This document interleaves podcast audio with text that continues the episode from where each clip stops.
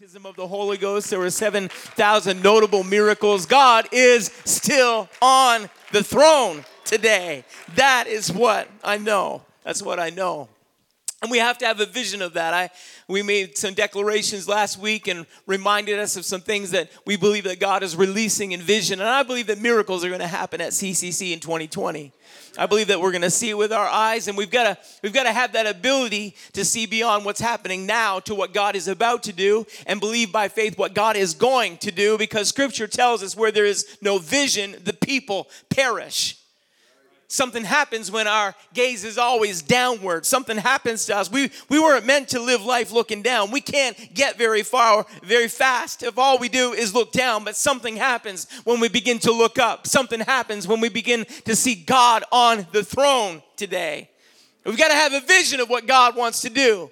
You got to let your faith be released. You got to all of a sudden trust that God is going to do everything that He promised that He would do. This is more than a book of empty promises. This is the Word of God. There's truth between these pages. There's truth of God's declaration that wants to be released in our lives. And if He said, these signs shall follow them that believe, then if we aren't seeing it right now, we've got to elevate our gaze and say, by faith, God is going to do exactly what He promised He would do. With no vision, we're going to perish. But if we'll just let vision be released in our lives, if we'll let vision be released in our midst, then God has a future for us. I'm grateful for it today. We've been talking about that over the last few weeks, not just that God would give us physical 2020 vision, not that we'd make modification with eyeglasses, not that we'd adjust vision with contact lenses, laser surgery, however you want to do it. That's all things that we do in the natural so we can see better. But our prayer this year is that God would allow us to see greater things in the supernatural. We can get by with bifocals if we need to. But we can't get by supernaturally if we have no vision. The Scripture's clear. It says the people perish. We're talking about the difference between life and death here.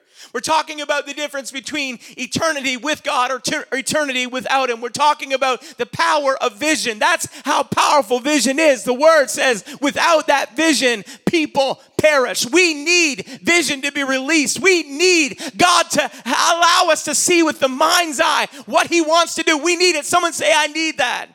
I need that. We need to see what God is about to do. We need to see it. Even if it hasn't happened yet, you've got to see it. For that to happen, we've declared and we've dedicated our visions. We've written it down. We've looked inward. Search us, O God. We looked onward that God has a future for us. It isn't over here and now. Whatever failure may be in your life, it's not completely over. God still has a plan for you. God says, look onward. But this morning, I want to remind you, in the midst of everything that we're doing, looking inward and looking onward, we've got to look upward. We've got to look upward. I did a little research because I'd heard this. I'd heard that. And maybe I know this personally. I know that I've heard that people walk in circles, running around in circles. You ever said that? We all have that tendency to walk in circles. And I did a little research on the scientific websites, and they made that declaration. They said when lost in a desert or a thick forest terrain devoid of landmarks, people tend to walk in circles. Blindfolded people show the same tendency. Lacking external reference points, they curve around in loops as tight as 66 feet. This building is about 100 by 100. And what the scientist was saying is that some people, when you put a blindfold on them and you say, you walk in as straight a line as you can, that in this room, they would do a complete circle, not touch a single wall. And they would be thinking they're walking in an absolute straight line. 66 feet, that's how tight the circumference was, 20 meters in diameter, that all the while those people were believing, they were trusting, they were acting on every instinct available to them in that blindfold, that they were walking straight. Why can't we walk in a straight line? In the natural, I mean. Why can't we? Only recently have scientists begun to make gains in answering this age-old question by conducting a series of experiments with those blindfolded test subjects. A group of researchers at the Max Planck Institute for Biological Cybernetics in Germany have systematically ruled out several plausible explanations for loopy walking. You have an excuse. Now you have an excuse. They said, for example, body asymmetries have been posed as one theory, but the team found no correlation between factors such as uneven leg lengths and right or left side dominance and walkers veering directions. There was no correspondence. Your what was I going to say? Your anatomy has no bearing on that ability. Your physical strength, the random physical errors such as incorrect gauging of how you need to move your legs to walk in a straight line, no matter what your gait looked like, no matter how you walked, if you walked a little, slouched, or if you walked a little bit sideways, however that would be, that it didn't matter. You'd still walk in a circle. You'd be telling in your mind your legs to walk straight, but you'd end up veering off path. You may walk in a zigzag fashion, but you're still able and have the tendency to trace out circles wherever you go. The researchers believe that loopy paths follow from a walker's changing sense of straight ahead. With every step, a small deviation is likely added to a person's cognitive sense of what's straight, and these deviations accumulate to send that individual veering around in ever-tightening circles as time goes on. This increasing curvature doesn't happen, however, when an external reference point is visible. That is what we're talking about this morning, because we live in a world and they can declare, well, this is all right and we're still going in the right direction, but I'm telling you that if they lose reference with the king that's on the throne, then we are just walking in circles. We're endlessly going around and around, thinking we're walking in a straight line, thinking that we're doing all right. When every man does what's good in his own eyes, all we end up is with evil over and over again. That is why we need an upward look today. There's something powerful about the ability to find that reference point in your future and say, God, if you're on the throne of my life, then bring leadership and bring direction. God, bring order to the chaos that's happening around me. If you can see the king that's on the throne, then I'm telling you that God will allow you to walk directly into the path that he has prepared for you. You've got to have an upward glance in a world that's calling for your attention to look down and around. God help us this morning to look in the right way. The natural mirrors the supernatural. God didn't intend for Israel to walk in circles. He did have direction for them. He said, I'm going to put a pillar of cloud by day and I'll have a pillar of fire by night. Why? Because he didn't want them walking in circles. He wanted them directed according to the path that he had laid out for them. No difference for us this morning. No difference for us. We've got a world that's walking in circles. And more than that, they're walking in the wrong direction. Looking around is great for sightseeing, but it's bad for spiritual direction. I think we all need to look inward, and looking in is great when we need to work on ourselves. But you can get so consumed with yourself that you forget about a God that's at work in your life. It's important to educate ourselves, and everybody enjoys being entertained by things that come our way. But that falls far short of you making sure that your spiritual man is moving in the right direction. That is why you need an upward glance. That's why you need an external reference point. You can't find it in yourself. I'm all for self-help. I'm all for getting a clear understanding of who you are and how you mentally operate, your personality, your ability, your traits, things that impact you, how you move through your life. That's all important, but what's of greater importance is that you get God on the throne of your life. That external reference point. It was no surprise that the place that God chose to place his name in the Old Testament was Jerusalem. The temple was placed in the highest point of that city on Mount Zion. If you moved toward the presence of God, you were moving up. But if you moved away from the presence of God, we're moving down. It's just that simple. And you can only know what direction you're going in if you can see the King of Kings. You can only know what direction you're going in. You only know if you're doing the right thing if you can clearly have a vision of God on the throne of your life. That's why the psalmist had the Psalms of Ascension when they made their pilgrimages to the temple. There was 15 chapters that were dedicated. Not only were they dedicated and written in the word, but they were dedicated, written, and sung as they began their pilgrimage toward the temple. It started out something like this. The psalmist said, I will lift up mine eyes to the hills from whence cometh my help. My help cometh from the Lord, which made heaven and earth. We've got to elevate our gaze. Our help isn't going to come from what's happening around us. Our help is going to come from the Lord. And by the time we get to Psalm 135, 15 chapters later, not only did they see Jerusalem, not only did they see Mount Zion in the future, not only did they see the temple, but they had an understanding and a revelation. It wasn't just vision at that point. It was revelation that was released into their lives. In Psalm 135, they said, "For I know that the Lord is great and that our Lord is above all gods." By the time they got there, 15 chapters later, as they made that ascension into God's presence, and as they left the things of the world behind at that lower level, as they walked into that plan and in that purpose that God had ordained for them, they had an understanding and a revelation of who God was and what God was. He was a holy God. He was a greater God. He was on the throne. And I'm telling you, as we begin to understand this, and as we begin to leave the things of the world that are strangely dim and get a better vision of God, the things, come on, we're going to have an understanding of God that we never had before. He's going to be greater in our lives. He's going to be more than enough. He's going to be the God that we need. The Lord is great. He's great, and that our God is above all gods. When you see him clearly, there isn't anybody else like him. There isn't anybody beside him. There isn't any God that comes close to him. He's just above all. He's that God that's above us today. We've got to elevate our gaze in this world. We need that. If the enemy can get us focused on what's going on around us, if he can keep us from looking up, if he can keep us from understanding that God is right there waiting to beckon us, to invite us into his presence. If he can get us distracted, then his job's half done.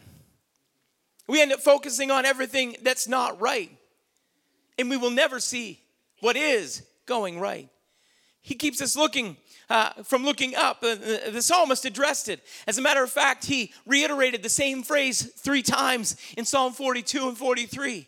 He said, "Why art thou cast down, O my soul, and why art thou disquieted in me? Hope thou in God, for I shall yet praise him for the help of his countenance."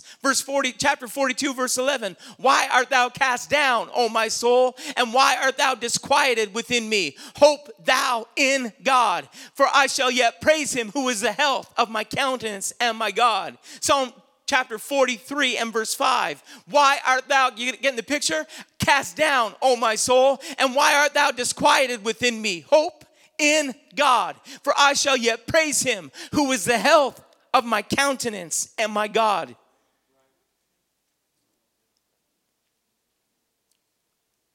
Depression is a real thing in our day. It needs to be addressed. It needs to be spoken to. We need to try and understand, and we're looking to God for help, because the rate of individuals that struggle with depression, it's not just oppression, it's depression. It's that mental challenge that disables individuals. I want to remind you that that's not God's will for your life. I'm saying it's real. I'm saying it acts upon us. It impacts us. But I'm also reminding you that that's not where God intends for you to stay. There is a way. The psalmist, you know, if you read through the Psalms, I think David struggled with depression. I think he did. I think the different times that he's just real, and he lets his pen write the way that he feels. But I like that David doesn't leave it in that location. He doesn't leave himself in that cast down place. He doesn't see himself as one that's always bent over with care, bent over and discouragement, bent over not knowing where to turn. Sometimes David just addresses the issue of himself to himself. And in these verses, that's exactly what he did. "Why art thou cast down, O my soul? Why art thou disquieted in me? Hope thou in God." Sometime you got to look yourself in the mirror and say, "Hope thou in God." Too often we're looking in the mirror and we're seeing an individual that's broken, or an individual that's impacted by circumstances, an individual that's affected by the past. Can I remind you that you have the right and you've got the responsibility to look yourself in the eye when you look in the mirror and say, "Why art thou cast down, O my soul? Hope thou in God. Hope thou in God." And I don't want to leave the last part of those verses out, because he went on. He said, "I shall yet praise him who is the health of my countenance. He said he was in that cast down place. He was in that place of discouragement. He was in that place of depression. But he didn't let it stop him from worshiping. He said, come on, I'm going to get my praise on just like I always have. For I shall yet praise him. I need someone just to tell yourself this morning, I shall yet praise him. I know how I feel on the inside, but I'm going to flip the book open and I'm going to find some place that elevates God into his rightful place, and I'm going to declare to myself, I shall yet praise him. I'm going to praise him in spite of the sickness. I'm going to praise him in the middle of the mess. I'm going to praise him. Woo! I'm going to praise him. He said he is the health of my countenance and my God. Would you just shout out for a moment, God's in control? He's in control this morning. You're not in control of the health of your countenance. God is. The self-help book isn't in control of the health of your countenance. God is. The circumstance that you're facing right now isn't in control of the health of your countenance. God is. The people who wronged you aren't in control of the health of your countenance. God is. Praise the Lord. He is the health of our countenance today. I wish you'd just take a praise break for a moment, right here, right now.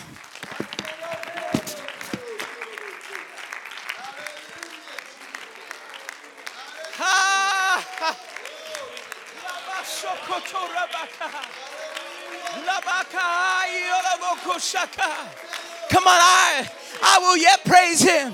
I'm going to praise him in spite of.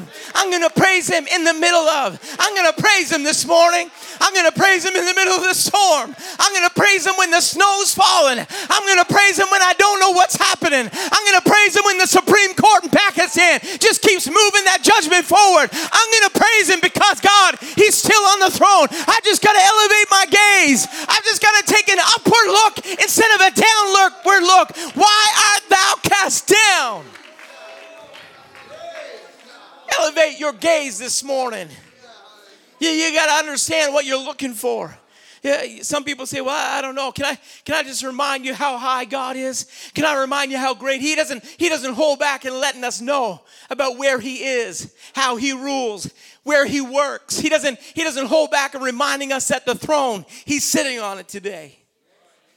Isaiah 57 verse 15, for thus saith the high and lofty one that inhabiteth eternity, whose name is holy. I dwell in the high and holy place with him, also that is of a contrite and humble spirit, to revive the spirit of the humble and to revive the heart of the contrite ones. He said, in that moment when you're contrite, in that moment when you're cast down, in that moment of your discouragement, he said, don't get looking down. He said, don't get looking around. He said, take a moment and elevate your gaze. Get a look upward. Pastor Matt, how do I make this go up? You may need to help me. I don't want to break it. It's his daughters. I want Rosie to be my friend. Pastor Jack broke my telescope. Yeah, there we go. Let's put it like that. There we go. That's what I'm talking about. Thank you. The high and lofty one that inhabiteth eternity.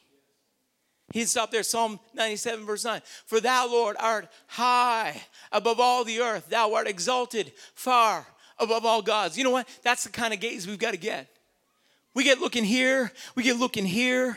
God's saying, take him in and get looking upward. See the telescope, it doesn't. Now a scope, it will help you see clearly what's happening right here. Right, John? He's the hunter here. The scope's got the crosshairs in it. It brings what's happening here in the terra firma a little closer. It's got a lens on one end and another lens on the other. That's the problem we have sometimes. We get our binoculars out so we can magnify the problems in our life. Let me tell you about the telescope. Telescope has the lens piece here. It sticks up sideways because the intention isn't for it to ever be horizontal. The intention is for it to be vertical. So you can get an upward look. You can elevate your gaze away. You're too busy walking in circles right now. Why don't you take a look upward? Get a reference point that's greater than what's here on terra firma. Get a reference point that's clearer than the tree that's right in front of you. Get a reference point that's above all, through all, and in that. Get a reference point up above. Get a reference point of a God that's on high today. And I promise you'll get better direction. I promise you'll start walking in a straight line. That kind of reference point. The Lord is exalted, for he dwelleth on high. He hath filled Zion with judgment and righteousness. He's exalted. That's what happens. That's the power of praise. Praise, praise takes us from here to there. Praise, all of a sudden, praise, worship elevates our outlook. We can get talking about everything that's happening, but when we begin to worship God, all of a sudden we're putting him above it all. We need an upward look today. We need an upward look. We need an upward look that happens, that overcomes a look of everything that's going on around us. We can get back to the music this morning. 1 Chronicles 29 and verse 11. It's been my favorite scripture since Bible college. Students, if you go find the old archives, the Bible school yearbook, if you look in that yearbook beside my name, there's a scripture, 1 Chronicles 29 and verse 11. It simply says this: Thine, O Lord, is the greatness and the power and the glory and the victory and the majesty. For all that is in the heaven and in the earth is thine. Thine is the kingdom, O Lord. Hear it. And thou art exalted as head above all. So when things are happening in our life and it feels like we're not on the side of victory, what happens when we allow ourselves to see him in that throne? We remind ourselves, victory is mine. Victory is mine. I told Satan, get thee behind. Victory today is mine. Joy is mine. Peace is mine. Like a river, it's mine. Come on, I'm talking about that God. When we see him clearly, when we get him on the throne, victory comes in our life. Philippians 2 verse 9, wherefore God hath highly exalted him and given him a name which is above. I don't know what names are coming your way, what envelopes you got in the mail. I don't know who's writing you emails, I don't know. But here's what I know. There's one name that's above it all. If you take an upward look, what you're going to see is Jesus. That name is above all. It was Jehoshaphat in the Old Testament, the northern kingdom. It continued to be called the kingdom of Israel, or Israel. The southern kingdom was there to the south, called the kingdom of Judah. 2 Chronicles 15 and verse 9 tells us that members of the tribes of Ephraim, Manasseh, Simeon all fled to Judah during the reign of Asa, the king of Judah. The reason was because in the northern kingdom, Ahab and Jezebel were on the throne. Just a few short years, and Ahab had turned the heart of the people and the intention of Israel. He brought in Baal worship, and he allowed his wife to rule the roost, direct the kingdom. He was impacted by her absolute intention to go the wrong way. So individuals were fleeing to the southern kingdom, and Asa was on the throne, but he's followed by his son by the name of Jehoshaphat. Jehoshaphat rules. He says, as a matter of fact, if you'll read through scripture, you'll find that he declares his intention to be different than the kingdom of Israel, which was above him. He disagreed with Ahab and everything that was happening in that kingdom. Jehoshaphat made great strides forward, and he put the King of Kings and the Lord of Lords on the throne. But it would seem that when the kingdom becomes great and his numbers become powerful, that Jehoshaphat makes some poor decisions, and he builds an alliance with Ahab. He gets strong in his own might, and he forgets to look upward, and he begins to look around.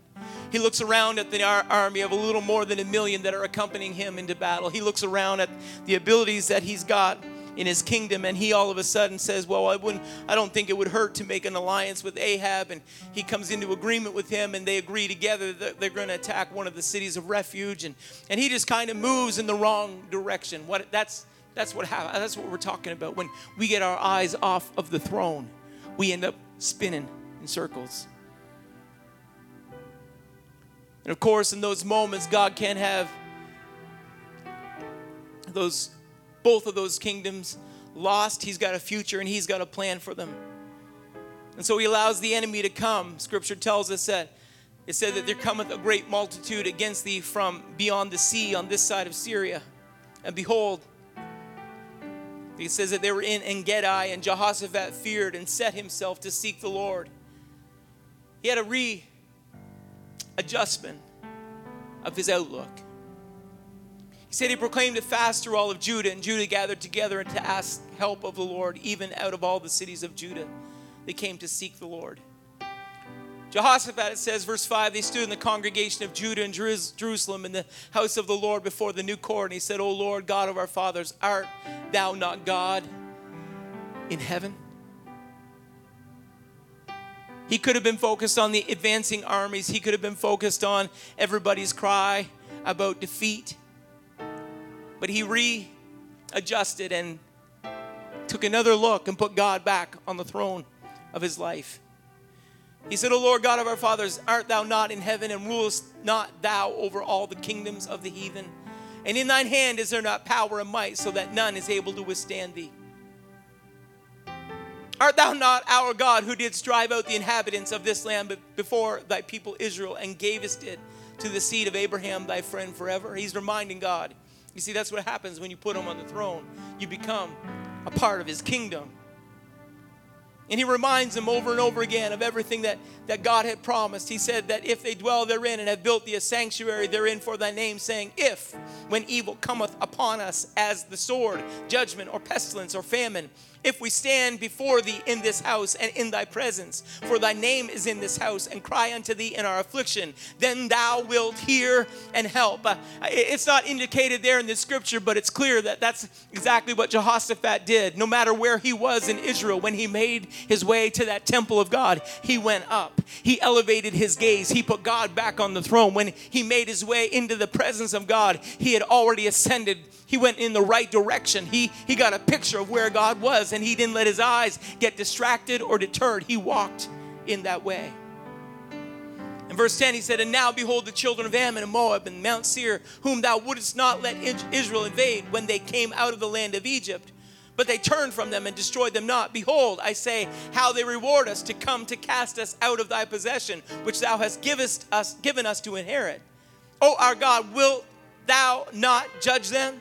For we have no might against this great company that cometh against us. Neither know we what to do. Can you just read this last 5 words with me? But our eyes are upon thee.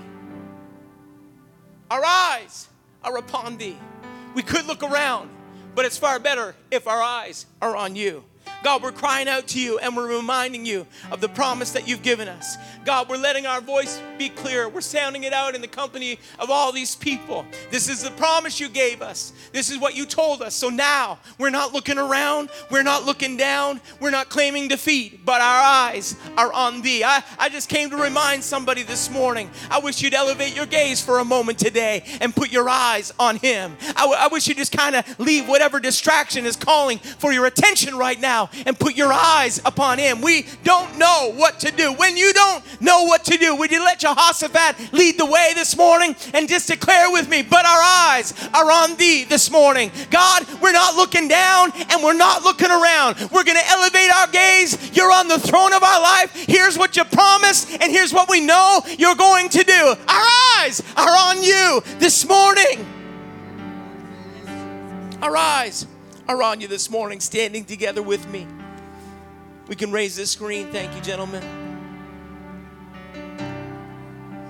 I can read through the scripture. I've got many more verses. I won't take the time understanding what's happening outside, but I do know that here in the room this morning, somebody needs that simple word from God.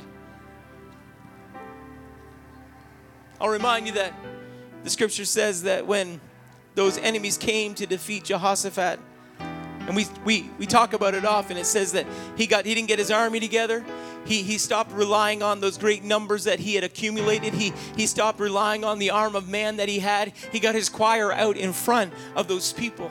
And he sent them off and he said, this is what we're going to do. We're gonna lead this battle by worship. We're going to lead this battle by praise. We're going to send singers and we're going to get to work. He appointed singers unto the Lord that they should praise the beauty of holiness as they went out before the army and to say, praise the Lord, for his mercy endureth forever. And when they had begun to sing, and to praise, the Lord set ambushments against the children of Ammon, Moab, and Mount Seir that were come out against Judah, and they were smitten. That's what happens when you elevate your gaze, when you get your eyes on him. It doesn't matter what's attacking you. It doesn't matter what's confronting you. I just want someone to be reminded today, but our eyes are on you, oh God. Our eyes, you can't look in both places at the same time. You can't look up and down and all around at the same time. You just got to pick one. So if we've got to pick one, I want to make the declaration today. God, we don't know what to do, but our eyes are on thee. We don't know where to go, but our eyes are on thee. God, we're concerned. We're challenged. We're struggling right now. But here's what we know to do. Get our praise on. Get our singers in order. We're going to worship like we never worshiped before. And our eyes are on you this morning, oh God. I think it'd be all right and perfectly in order if you just begin to clap your hands and if you just lifted your head back, take a look at the ceiling, but I wish you'd see beyond that. Someone see a God in heaven, a God on his throne. Someone see his train filling the temple.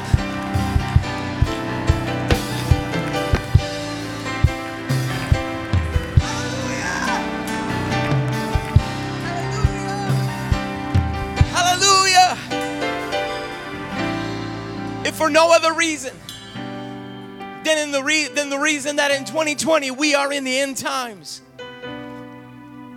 We've got to elevate our gaze. Jesus told it. It's written in red in Luke 21, verse 28. He said, when these things begin to come to pass, what do you got to do? He didn't say, take a look around. He didn't say, get your head stuck so far in CNN that you don't know what's happening around you. He didn't say, get Fox News and streaming 24/7 in your earlobes. He didn't say that. He didn't tell you, get the, what is our newspaper? I almost said the Evening Times Globe. That's St. John. The Daily Gleaner.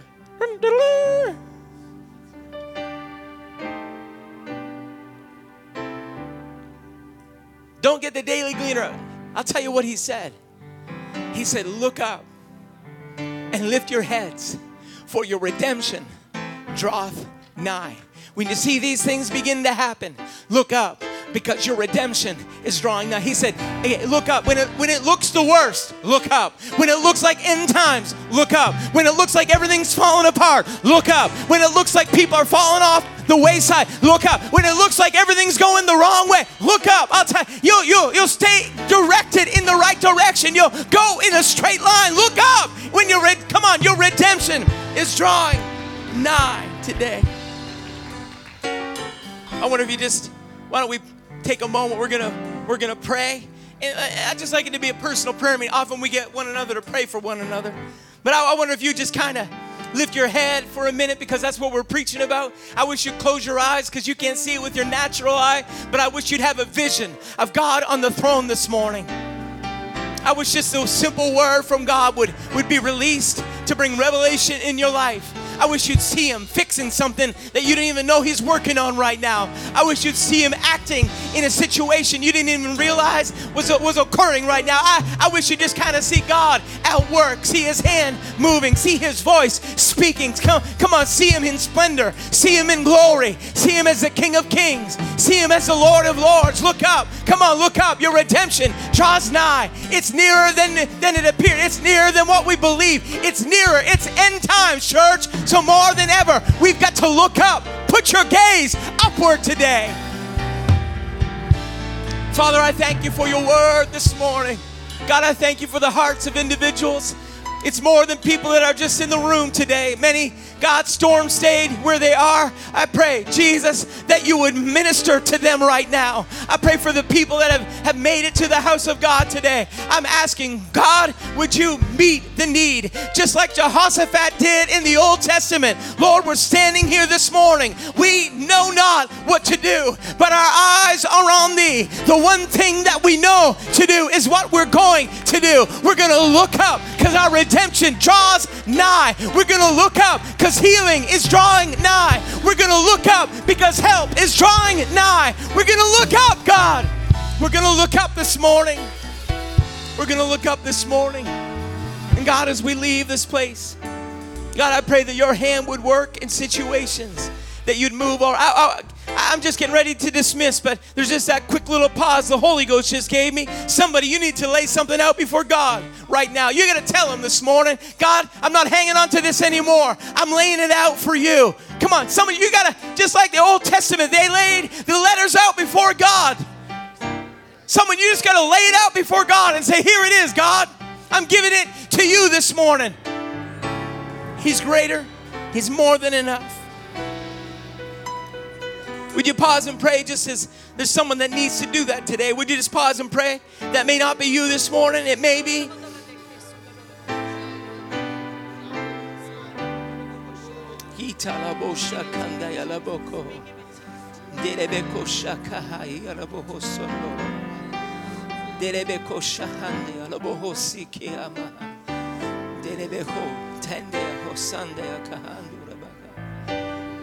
Someone just pray in the Holy Ghost for a moment. Come on, in the natural, I'm looking around. I in the natural realm, I'm seeing the storm, and I'm concerned. I'm concerned as a pastor about people traveling, but it's just a pause in the Holy Ghost. He's still on the throne. Someone needs to see him right there. Someone needs to let him work. God will work if you'll let him. God will act if you'll let him. If you'll just release him. If you'll let his word, come on, let his word act in your heart. Let his word act in your life. God is still on